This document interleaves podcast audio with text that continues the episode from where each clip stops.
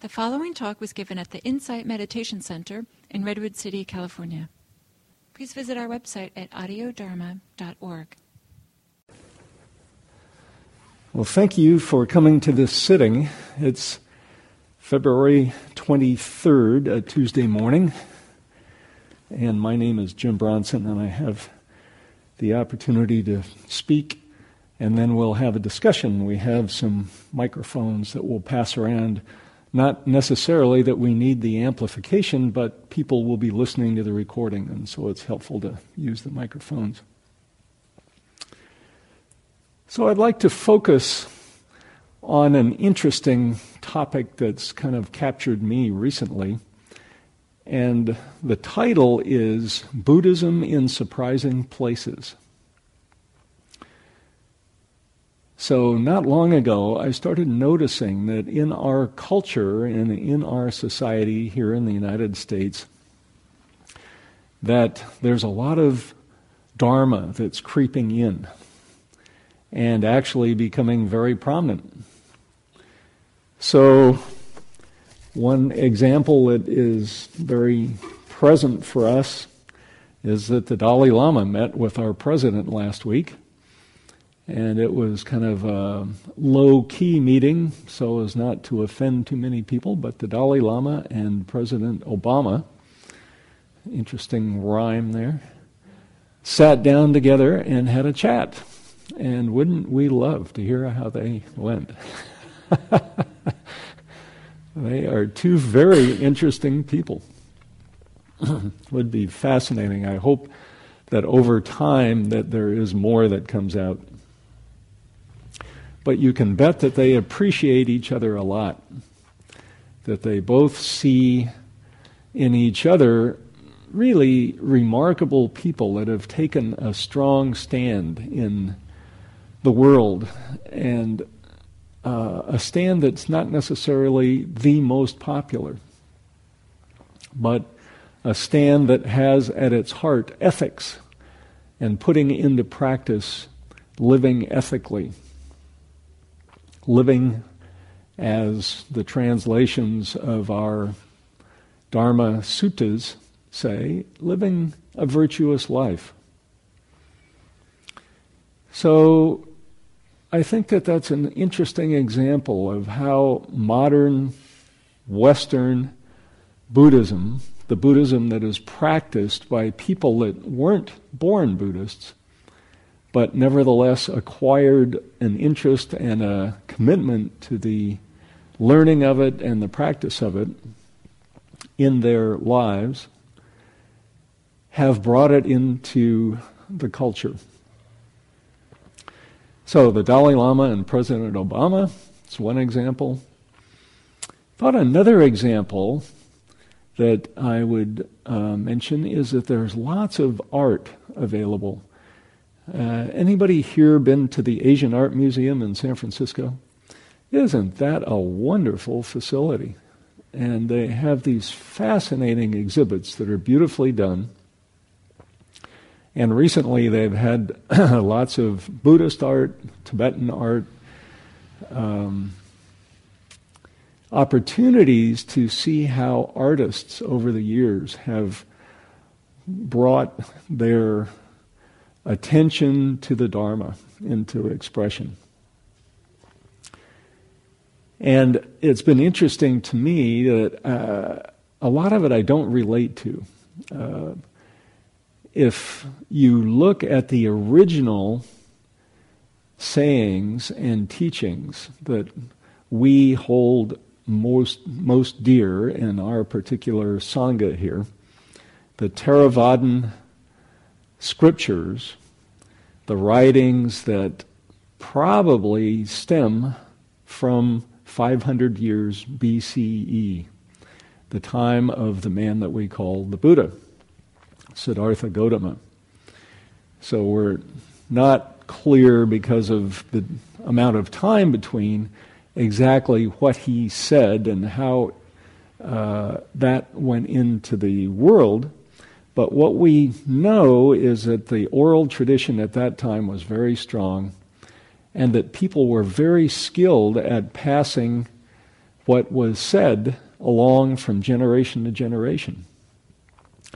And that somewhere between two hundred years B C E and one hundred years A D, that what was passed on in the oral tradition was written down, and then that writing was passed from monk to monk, mostly in Sri Lanka, until the late eighteen hundreds, when British civil servants encountered the philosophy and translated these ancient teachings. So these are the teachings that we call Theravadin Buddhism, the way of the elders, and it is at the heart of what we hold dear and what we practice and think of.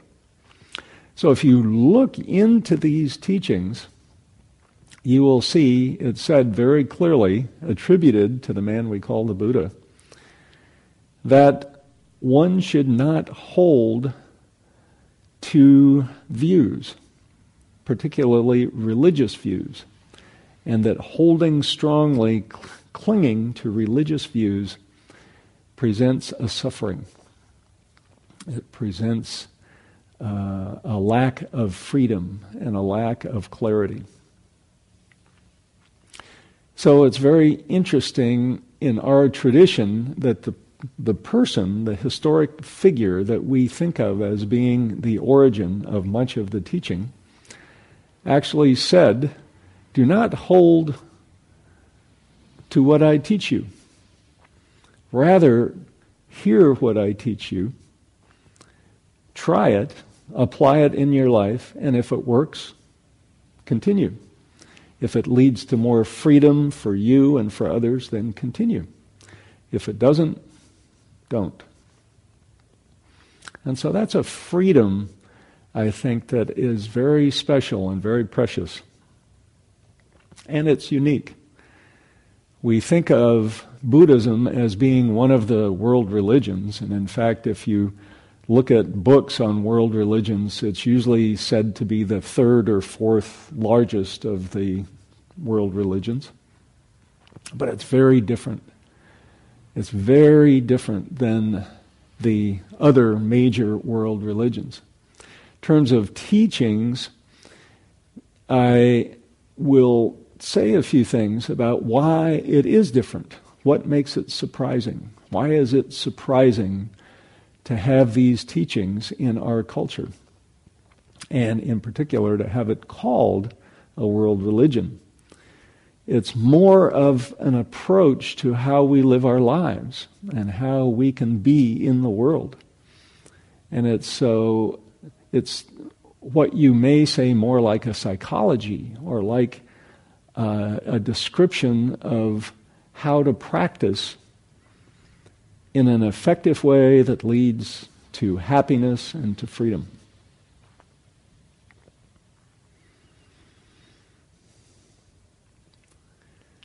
So just now we're paying attention to the Olympics.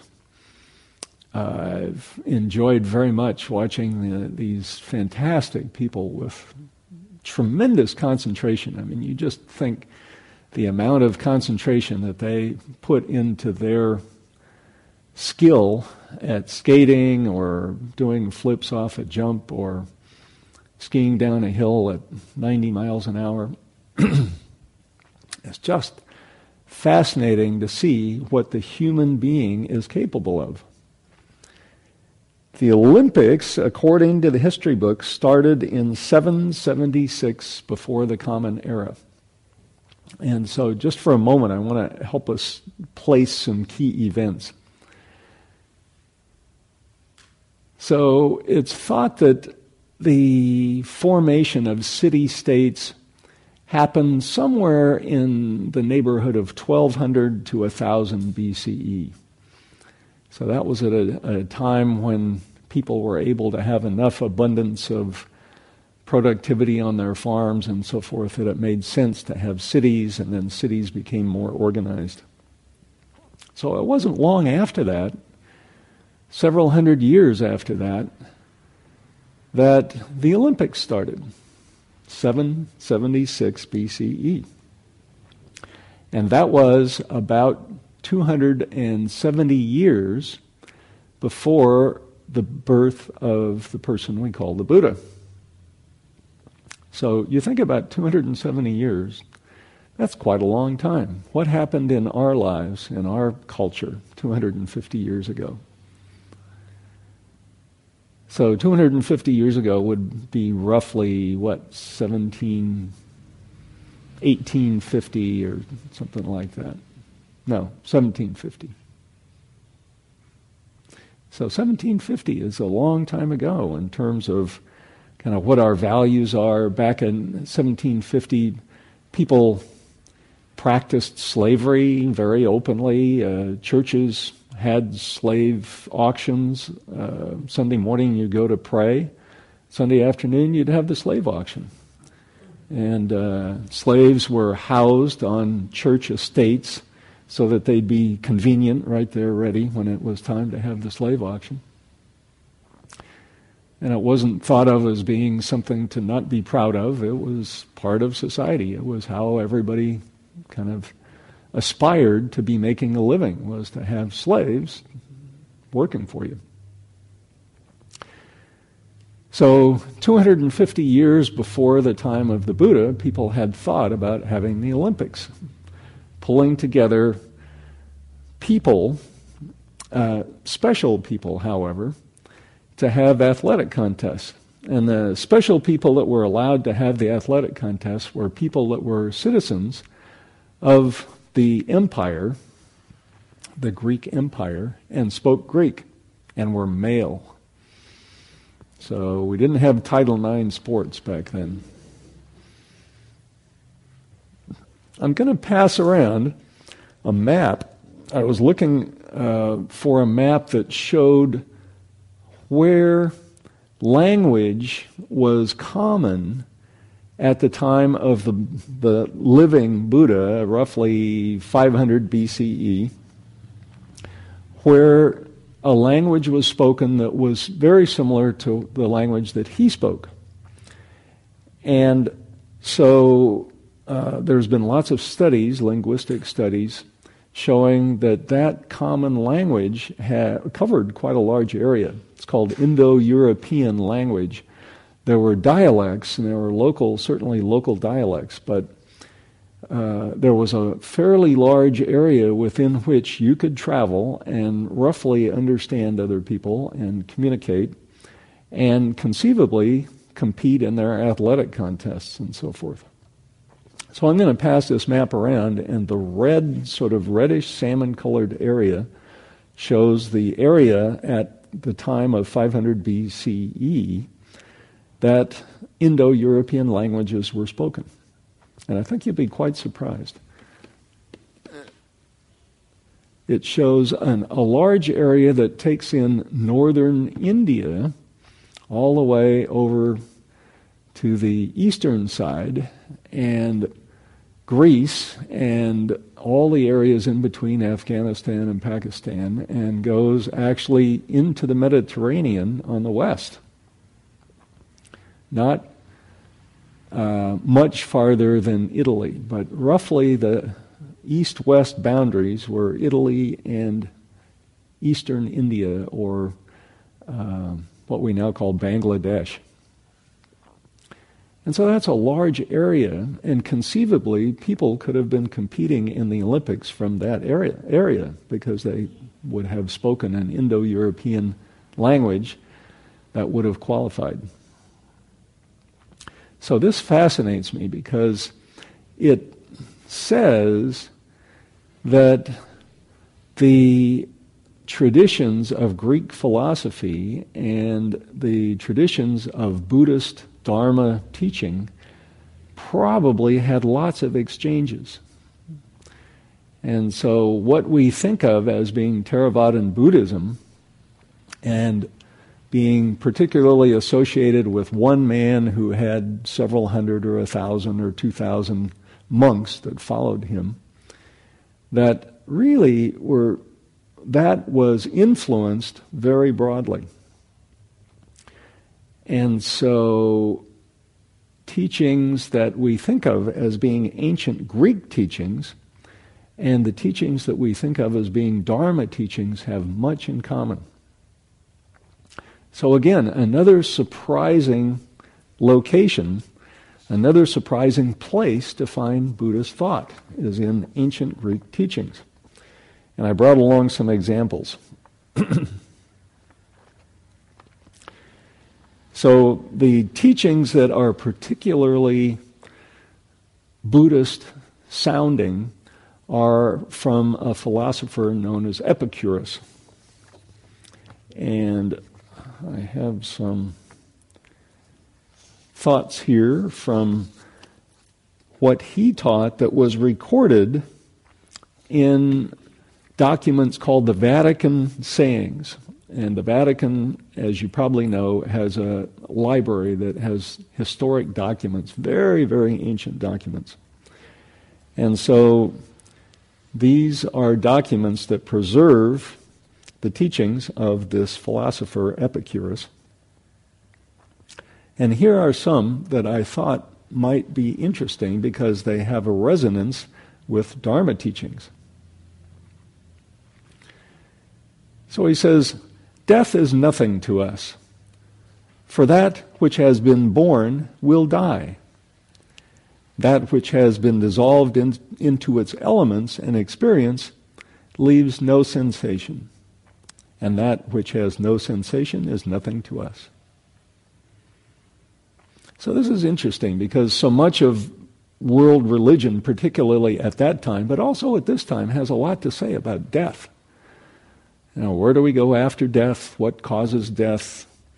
Uh, what's life like after death? And so on. So Epicurus, in about three fifty B C E, says, "Death is nothing to us, for that which is born will die." Interesting, similar to Dharma teachings.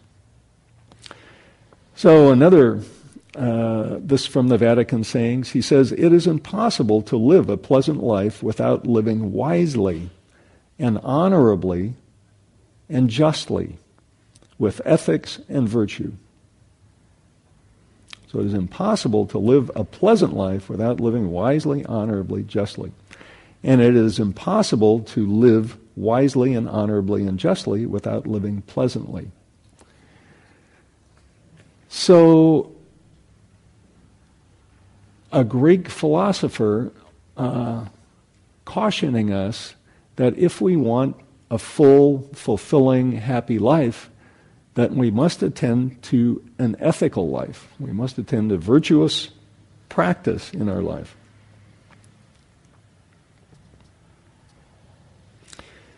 So just one more.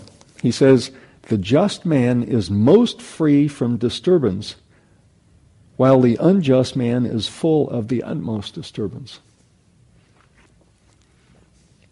So that sounds quite similar to Dharma teachings. In particular, thinking about the Four Noble Truths, that the wise person who practices the middle way, who practices the Eightfold Path, finds happiness and freedom in this life, not in an afterlife or otherwise. And the unwise person, the person who doesn't practice wisely, then is tormented or has a lack of freedom.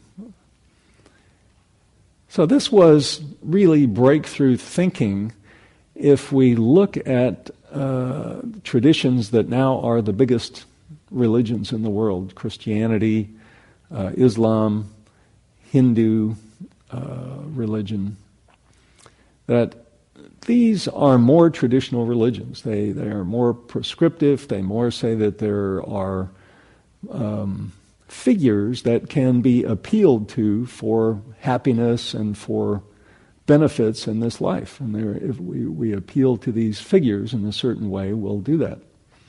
So Epicurus and the teachings of the Buddha, the Dharma, tell us a different story. And the different story is that our happiness and our freedom in this life is really up to us. It's not up to some person or figure. It's not up to rituals. It's not up to any other source, any outside source. It's just up to us in how we practice our lives, how skillfully. And both Epicurus and in the tradition of the Theravadin Dharma, there are some insights about how we can practice our lives, what leads to skillful living, and what is the virtue. So it fascinates me that ancient Greek thought, if we lived at that time and went to the Olympics in, say, three hundred B C E, the Olympics were flourishing then. They, they were uh, well known. People talked about the Olympics, looked forward to going to the Olympics.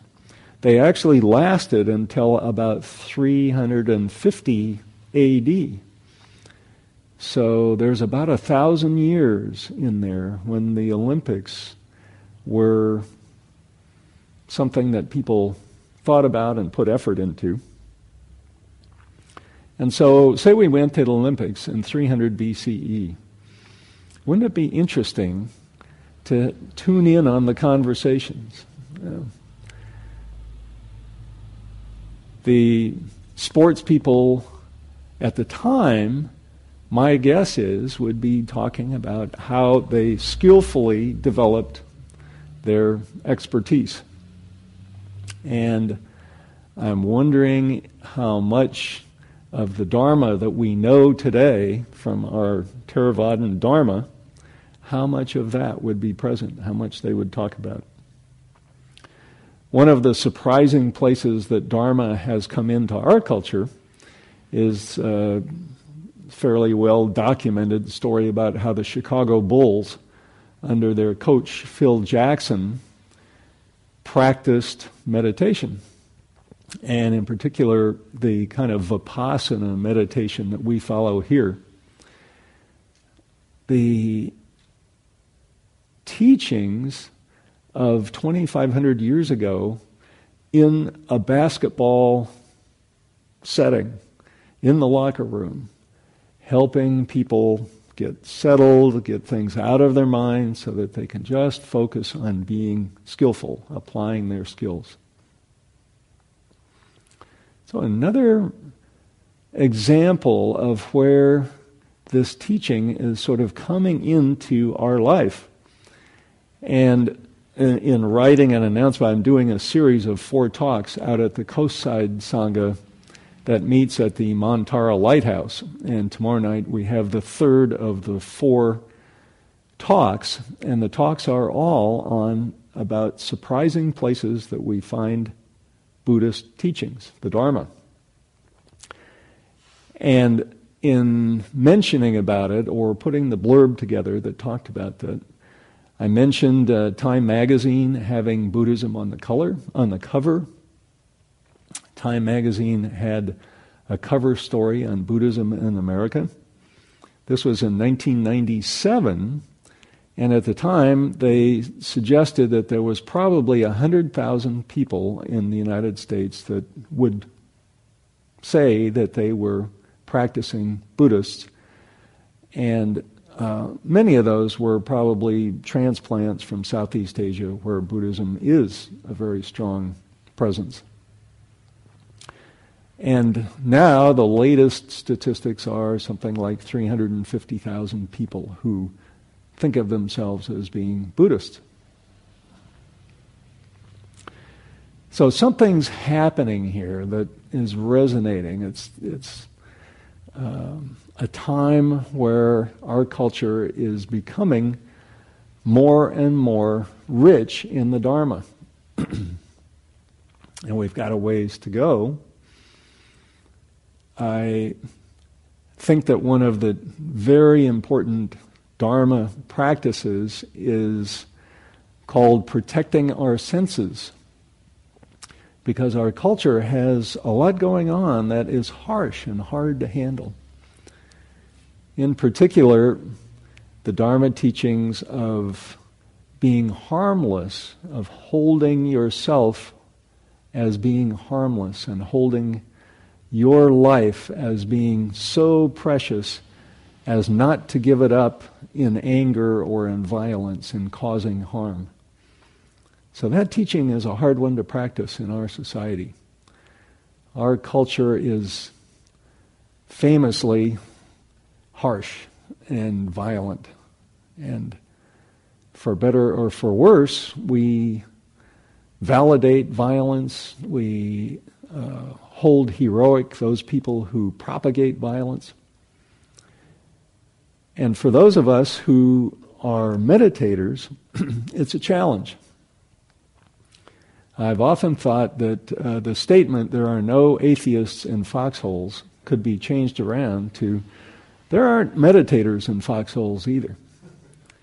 Because if you're sitting in a foxhole and you're meditating, you're not going to be very effective at jumping out of that foxhole with your gun and going after somebody. It's the beauty, I think, of meditative practice is that it's sort of self-corrective. It, it kind of moves us in a direction as we sit and as we meditate, even without us consciously uh, wanting to go there. It moves us in a direction where we're less prone to violence and we're less prone to aggressiveness. And hopefully we're not less prone to being active in the world. So that's been one of the criticisms of Vipassana practice and Dharma and meditative practice, is that it, it's passive. But I think not so.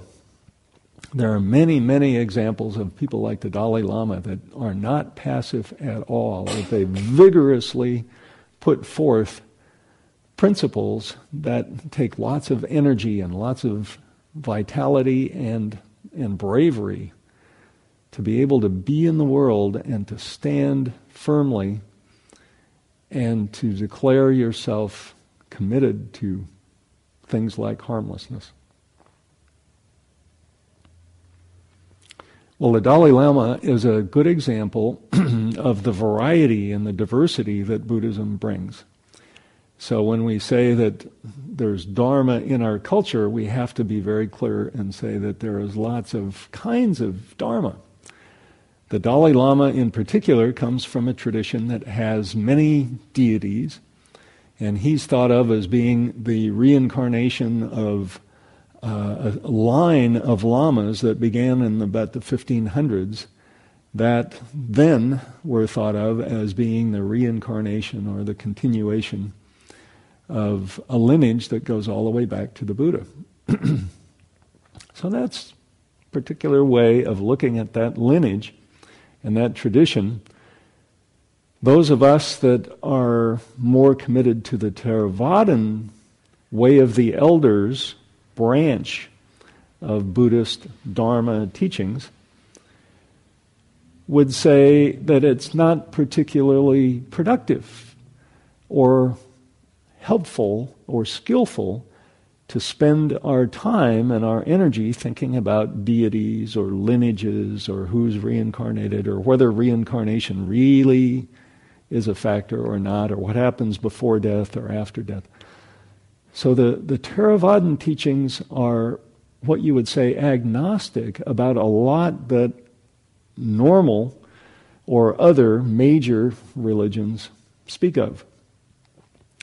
So in the Theravadin Dharma, it is said that there are those things that are skillful to speak of and those things that aren't. And those things that are skillful to speak of lead to more freedom and more happiness for yourself and others. Those that are not particularly skillful to speak of are those things that either are be- way beyond our control or way beyond our ability to know. Like what happens after death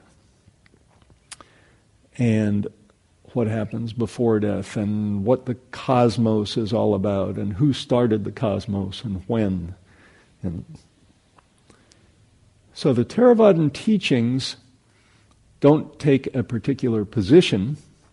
They're not for any of what normal traditions, normal religions say, and they're not particularly against any. But the teaching, again, is this very simple teaching. Try and experiment. Put it into practice. Put a particular behavior or practice into the world, in your life. If it works and leads to freedom, adopt it. If it doesn't, let it go. So in this way, we develop our ability to be alert and present in our lives and to live lives of harmlessness, of being true to a certain ethical pattern that preserves the opportunities of ourselves and others. In the teaching of the Theravadin tradition, one of the key uh, passages is where the Buddha first, the man we call the Buddha, puts out into the world a teaching. And as the story goes, after his process of attaining a particular vision and appreciation for how life works, so-called enlightenment, under the Bodhi tree, he wandered for a while, and in his wanderings, didn't really choose to be a teacher. His thought was, oh, people won't be interested or they won't pay attention. Who's really interested in the teachings that had led to his particular enlightenment? And then, after a while of avoiding being a teacher, he does teach five people in a deer park and has a conversation with them. And at the end of this period, he talks about what it was that led him to this particular awareness. And so here's the phrase that comes out of the sutta, the recorded sayings that came from that time. He says, "Alone in awe-inspiring groves, naked, no fire to sit beside, the sage yet pursues his quest."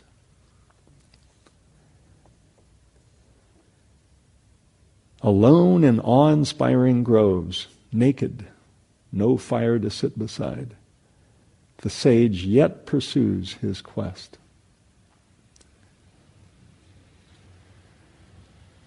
So I'm going to stop my thoughts with that, that this is a, a tradition that doesn't require particular vestments, it doesn't require particular styles of architecture or rituals or belief in anything that's unseen, faith in, in, dar- in doctrine. This is a tradition that can be practiced alone, naked, no fire to sit beside. So wherever we are, whatever our life is presenting us, as we live skillfully without all the tra- trappings, with, as some teachers say, with no credentials. Dharma life is a life with no credentials. But we practice it because in ourselves we know that it leads to a settledness, a happiness, and a freedom. So our opportunity to find Dharma and Buddhism in surprising places. I've talked about a few. What I'd like to do is take a few minutes now to open it up and have thoughts from you all about where you have found Dharma in surprising places, maybe in your life, maybe in the culture, you're interacting on the job, in your family. But where have you found the teachings of the Dharma being present, maybe in surprising places? So we'll talk about that as a group just for a few minutes, and then I'd like to close by doing some chanting. And so I have some sheets that I'll pass around while we're having our discussion that have the three refuge, refuges chant, and we'll do that chant just as a finish. And I'll t- give you a little heads up about why we're going to do that. But before we do that, let's just have a little chat. Where have you found Dharma in surprising places in your life, in your experience?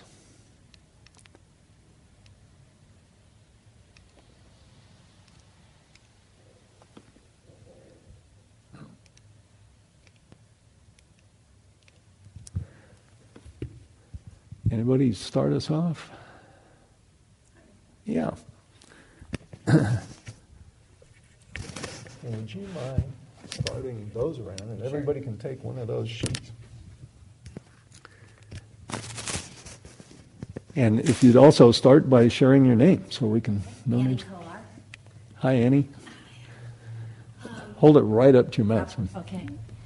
Um, I have found it in beading, earrings, necklaces, whatever, yeah. with a friend. Um, as we sit and put out five different clasps of does it go with this particular piece of beading that we've put together, and discuss about what really fits, what makes it feel right. Um, there, there is this feeling of uh, not just togetherness, but of um, it's this freedom of doing what feels right, that feels settling, that feels um, the way I want to live all the time. Mm. Lovely. So being present, being present, you just, there's there's a sense that comes from your work with the beads. Right. That, but with the friend. It, it, uh-huh. It, uh, nice. It has to be that combination for me. Yeah, nice. And I bet people that see your creation have that similar experience. They they have an experience of, there, there was some harmony here, there was some awareness here that brought these beads together in that kind of a form. Mm-hmm. Yeah, nice, thanks. Thanks, Annie. Anybody else? Dharma in interesting, surprising places. Well, what you just said about that people who observe the creation then also have a sense of that harmony, which sort of brings me to, you know, the Dharma in surprising places, the notion of how, it, if and how it spreads, and though some people actually feel that, it, well, I guess it's relates to karma maybe too, but that whatever, you know, your actions sort of go out there into the ether, and uh, every every action has a reverberation of, you know, of one sort or another. Mm-hmm. Um, I'm a little wonky about about. that and what, whether I, and my experience of it is very unformed, and I don't know if I believe it or not.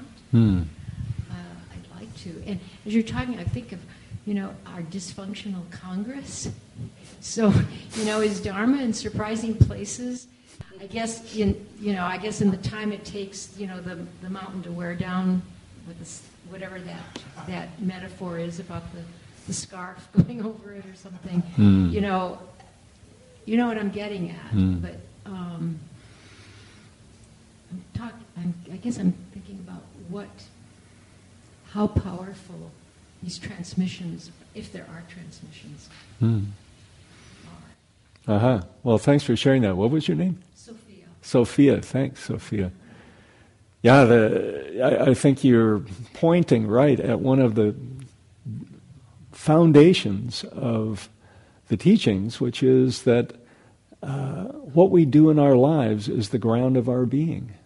We're, everything we do, every thought we have, every action we take, we're creating a life. And and then this has uh, consequences.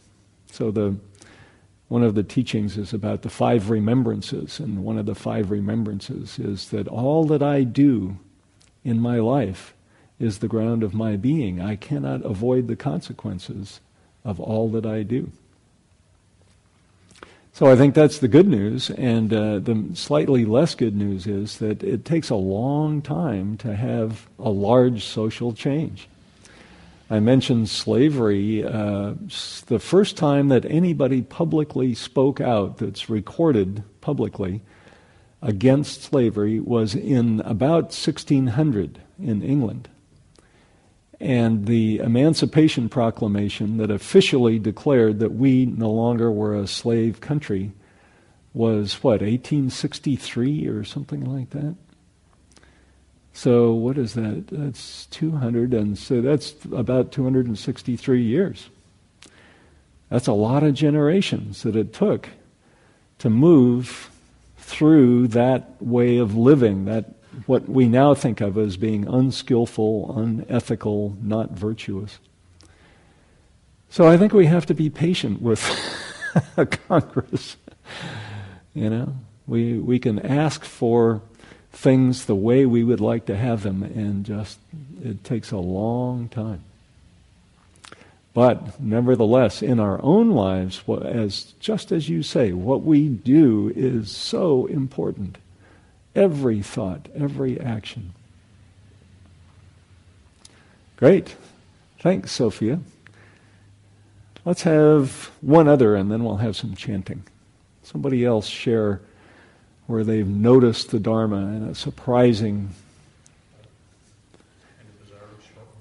Yeah, go for it. And your name is? Just on. Yeah, it's on. I can hear it rattling. Uh, Timothy. Um, Timothy. In my, my marriage, which is kind of troubled at the moment, um, I've long been accused, and it's dead on accurate, I have zero patience. I have less patience than anyone I've met on this planet, and I know it. Um, I kind of asked Jill about it a while back, and I didn't get it at first. I said, well, how do you get patience? And, um, the answer is, you wait. Um, and of course, my comeback was, what's the shortcut?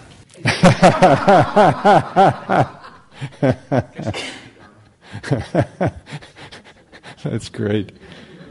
Thanks, Timothy. I can visualize you patiently waiting for patience. Ah, come on! Very good. Well, one of the beautiful parts of our Theravadin tradition is chanting. It allows us to touch into a part of our brains, not the usual left brain, get things done brain, but kind of the right brain, a little bit more comprehensive and overarching. And so I'd like to have us share a chant that if you go anywhere else in the world to a Buddhist gathering, almost no matter what the tradition, whether they're Theravadin or Mahayana or Zen or Korean or Chinese or whatever, people will chant a chant that's like this. And this chant is in the ancient Pali language, the language that is similar to what probably was spoken by the Buddha. The Pali language uh, is the language that was first used for recording what was transmitted from that time in what we call the Pali Scriptures. Aha, here you go. So I'll start out, and each of these involves repetition three times. So maybe the first time through you won't be familiar with it, but the second time through and the third time through, I encourage you to pick it up, and we'll do it in that way together. So the first is an homage to the Blessed One, the worthy one, the rightly self-awakened one. And really we're not revering a person, but we're revering in us as human beings, the ability to awaken. And then we talk in the chants of the three refuges, going to the Buddha being the ability to awaken, the Dharma being the teachings that inform our lives, and the Sangha being the community of spiritual friends and associates that we work with, going to each of those three for refuge. So we'll do the chant and then I'll ring the bell. Namo tassa bhagavato arahato sama sambuddhassa. Namo tassa bhagavato arahato sama sambuddhassa. Namo tassa bhagavato arahato sama sambuddhassa. Buddham saranam gacchami, dhammam saranam gacchami, sangham saranam gacchami, dutiyampi buddham saranam gacchami, dutiyampi dhammam saranam gacchami, dutiyampi sangham saranam gacchami, tatiyampi buddham saranam gacchami, tatiyampi dhammam saranam gacchami, tatiyampi sangham saranam gacchami.